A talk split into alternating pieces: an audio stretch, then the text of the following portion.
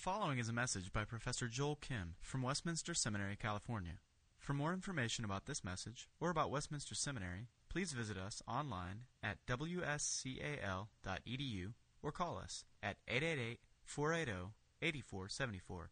That's online at wscal.edu or call us at 888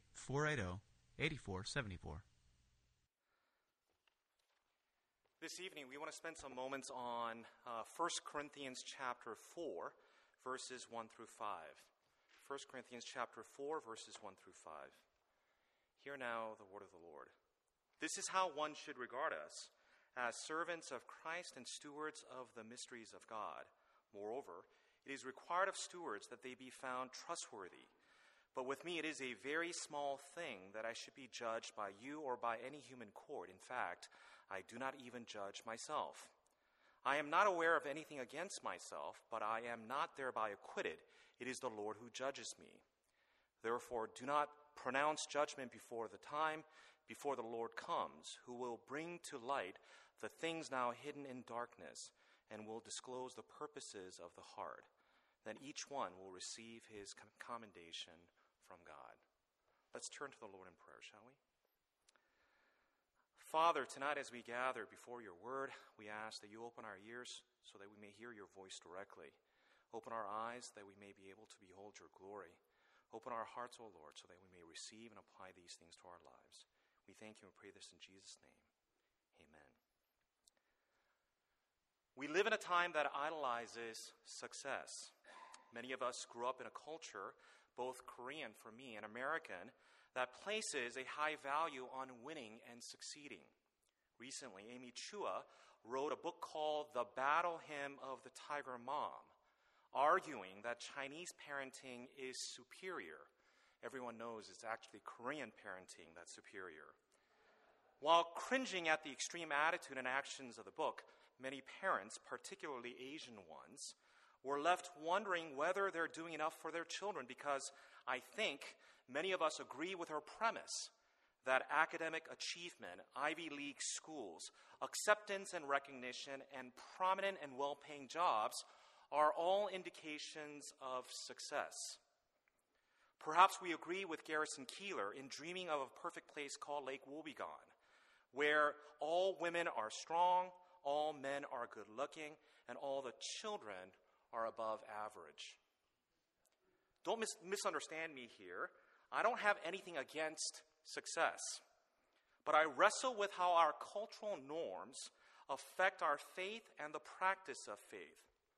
While these standards of success may be well and good in society, I wonder if such notions of success have infiltrated the way we think about our faith and the way we do church in the first place. I'm left wondering about two questions for us from our text tonight, where we ask first, what is a successful Christian leader? And second, who determines someone to be successful? The Corinthian situation is something that you all know quite well. Disunity in the church that dominates this epistle involves a number of different elements, not the least of which was choosing a leader worth following. Some followed Apollos, who seemed to represent the ideals of the time eloquence and wisdom. Some chose Cephas for his experience. He knew the Lord after all. But Paul? What does Paul have to offer, really? They seem to have been unimpressed with Paul's lack of eloquent wisdom in chapter 1, verse 17, and his appearance of weakness and meekness before them in chapter 2, verse 3. In fact, 1 Corinthians chapter 4 verse 1 reminds us through the lips of Paul how we ought to consider ourselves when he says, "This is how one should regard us as servants of Christ and stewards of the mysteries of God." Now, following chapter 3, verses 5 through 9, where he referred to himself and others as diakonos, servants, he introduces for us in this text two other metaphors servants, often translated, and almost universally translated, stewards. Much can be said about these individual metaphors. We can say that the word servant often means an assistant or a junior officer. In classical Greek, an under rower. We can also point out that stewards usually implies managing a household, often a job done by slaves, or even an estate manager, someone who handles the money and affairs of the household. However, tonight, we want to focus on two implications living in dependence and living under authority. Here, one of the things that Paul reminds us through these metaphors is that all of us who are in ministry are people living in dependence, for we have delegated authority. Paul and other leaders of the church have no authority on their own.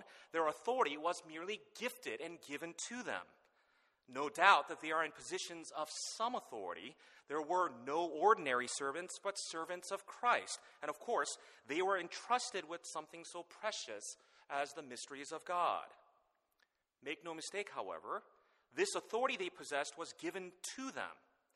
Paul was not an independent guru or an extraordinarily gifted leader, but a mere servant whose authority was delegated to him by his master, Jesus Christ. As servants, they had no right of self determination, but they were given a task by their master. Paul speaks of one specific, one specific responsibility when he says he needs to be the steward of the mysteries of God. 1 Corinthians 2 7 reminds us, But we impart a secret and hidden wisdom of God, which God decreed before the ages for our glory. Paul is not saying that the gospel is mysterious, but reminding the mystery and wisdom seeking Corinthians that the real mystery is God's plan of salvation that was hidden in the ages past, but was now revealed in Christ Jesus. In an age crying for wisdom, this is the revelation of God's wisdom preached by Paul, Jesus Christ, and Him crucified. This is why we see him elsewhere in Colossians chapter 1 when he says, I became a minister according to the stewardship of God that was given to me for you, to make the Word of God fully known, the mystery of hidden ages and generations, but now revealed to his saints the riches of the glory of this mystery, which is Christ in you, the hope of glory. Him we proclaim. Somehow I've heard that somewhere before in terms of the books that were published recently. But not only are leaders living in dependence, they're also living under authority. There is divine accountability at work. That he possesses delegated authority grounds Paul's next point. If Paul and his fellow apostles are servants and stewards, possess, possessing authority not of their own, two questions naturally follow. First, to whom are they accountable? And second, on what basis will they be judged? The basis for their judgment, according to Paul, is trustworthiness. As chapter 4, verse 2 reminds us, moreover, it is required of stewards that they be found trustworthy. Now, in this sense of required, here he points out what's required is not eloquence, it's not wisdom, it's not about one's presence or strength, it's not even leadership qualities nor success. Be found trustworthy is what Paul says. And the, the word rendered here, trustworthy, is more commonly translated faithful. It speaks of servants' faithfulness to the wishes and desires of the master and trustworthiness in his administration of the given task. The only question is this Is he, that is Paul, worthy of the trust that has been placed in his care? I can't help at this point but think of a book written by a famous New Testament scholar named D.A. Carson, who, in his book called Memoirs of an Ordinary Pastor, he talks about his own dad. His dad, who toiled hard in Quebec, in Canada, but never received the kind of acclaim many of his fellow pastors during that time and after received. And when he died, he died alone. But in this memoir, he says this about his dad when he says, when he died, there were no crowds outside the hospital, no editorial comments in the papers, no announcements on television, no mention in parliament, no attention paid by the nation. In his hospital room, there was no one by his bedside. There was only the quiet hiss of oxygen, vainly venting because he had stopped breathing and would never need it again. But on the other side, all the trumpets sounded. Dad won entrance to the only throne room that matters, not because he was a good man or a great man, he was, after all, a most ordinary pastor, but because he was a forgiven man. And he heard the voice of him whom he longed to hear saying, Well done, good and faithful servant, enter into the joy of your Lord. I think he rightly summarizes the sentiment of Paul here when people are judged on the basis of their faithfulness and trustworthiness. And the final judge? Who will decide whether one has been trustworthy? Well, he says not the church. More specifically for Paul, not the Corinthians. The Corinthians seem to have judged Paul already as someone unworthy, but that is of no concern to Paul. For that matter, he doesn't think that he should judge himself either. In a surprising statement, he concludes, In fact, I do not even judge myself, verse 3 says. Paul is not aware of anything against himself, but even if he did, it is of no consequence. Because for Paul, the church and self are, quote, two illegitimate tribunals of judgment. Paul is not trying to be flippant here, but putting things in proper perspective. Ministry is not a popularity contest or an exercise in winning friends and influencing people. Nor is ministry about self discovery for that matter. Feeling bad or good about our own misery may have some value, but it has no ultimate significance then who judges? According to verse 5, it is the Lord who judges me. What matters to Paul is what his master thinks. And the only judgment that counts is the final one delivered by the Lord Jesus Christ. The new reality in Christ has already begun, and the present day preoccupation with human judgment is passing away, giving proper place to the judgment of God. Paul then basically leaves his success and failures to God.